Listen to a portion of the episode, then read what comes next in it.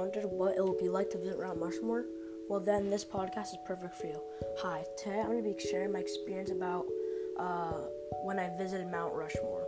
Uh, I went to this area for two days. One day, I just looked, looked at the four presidents, took a lot of pictures, and then called it a day. And the second day, I visited some other cool locations near um, near Mount Rushmore. But first, let me get into my favorite part, the coolest thing I uh, learned was the four present faces themselves.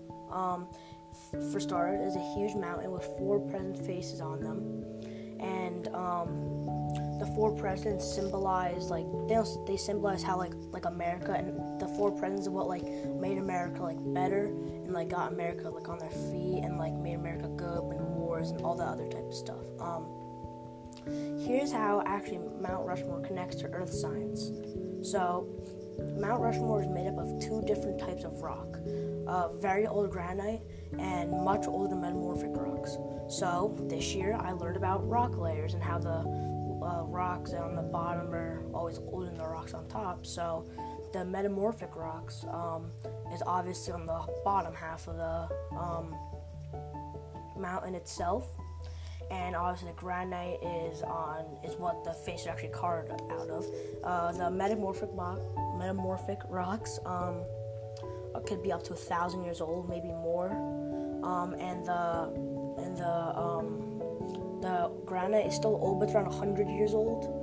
So it's still old, but obviously it's not as old as the metamorphic rocks.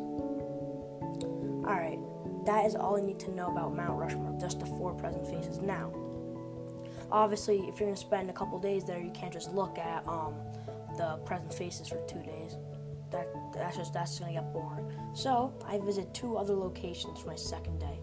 One of those locations, well, I didn't really visit, but it's how it's it's a really cool thing to visit. It's called Needles Highway.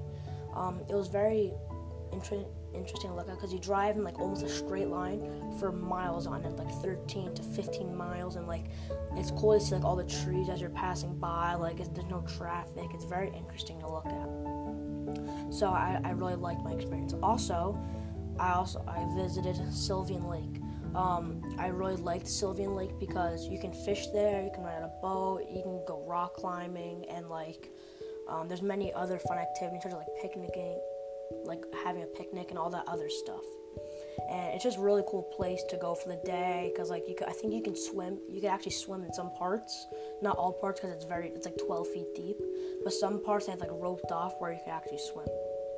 All right, that is my podcast about um, my historical place that I visited for two days. Um, that's all I need to know. All right, thanks for listening.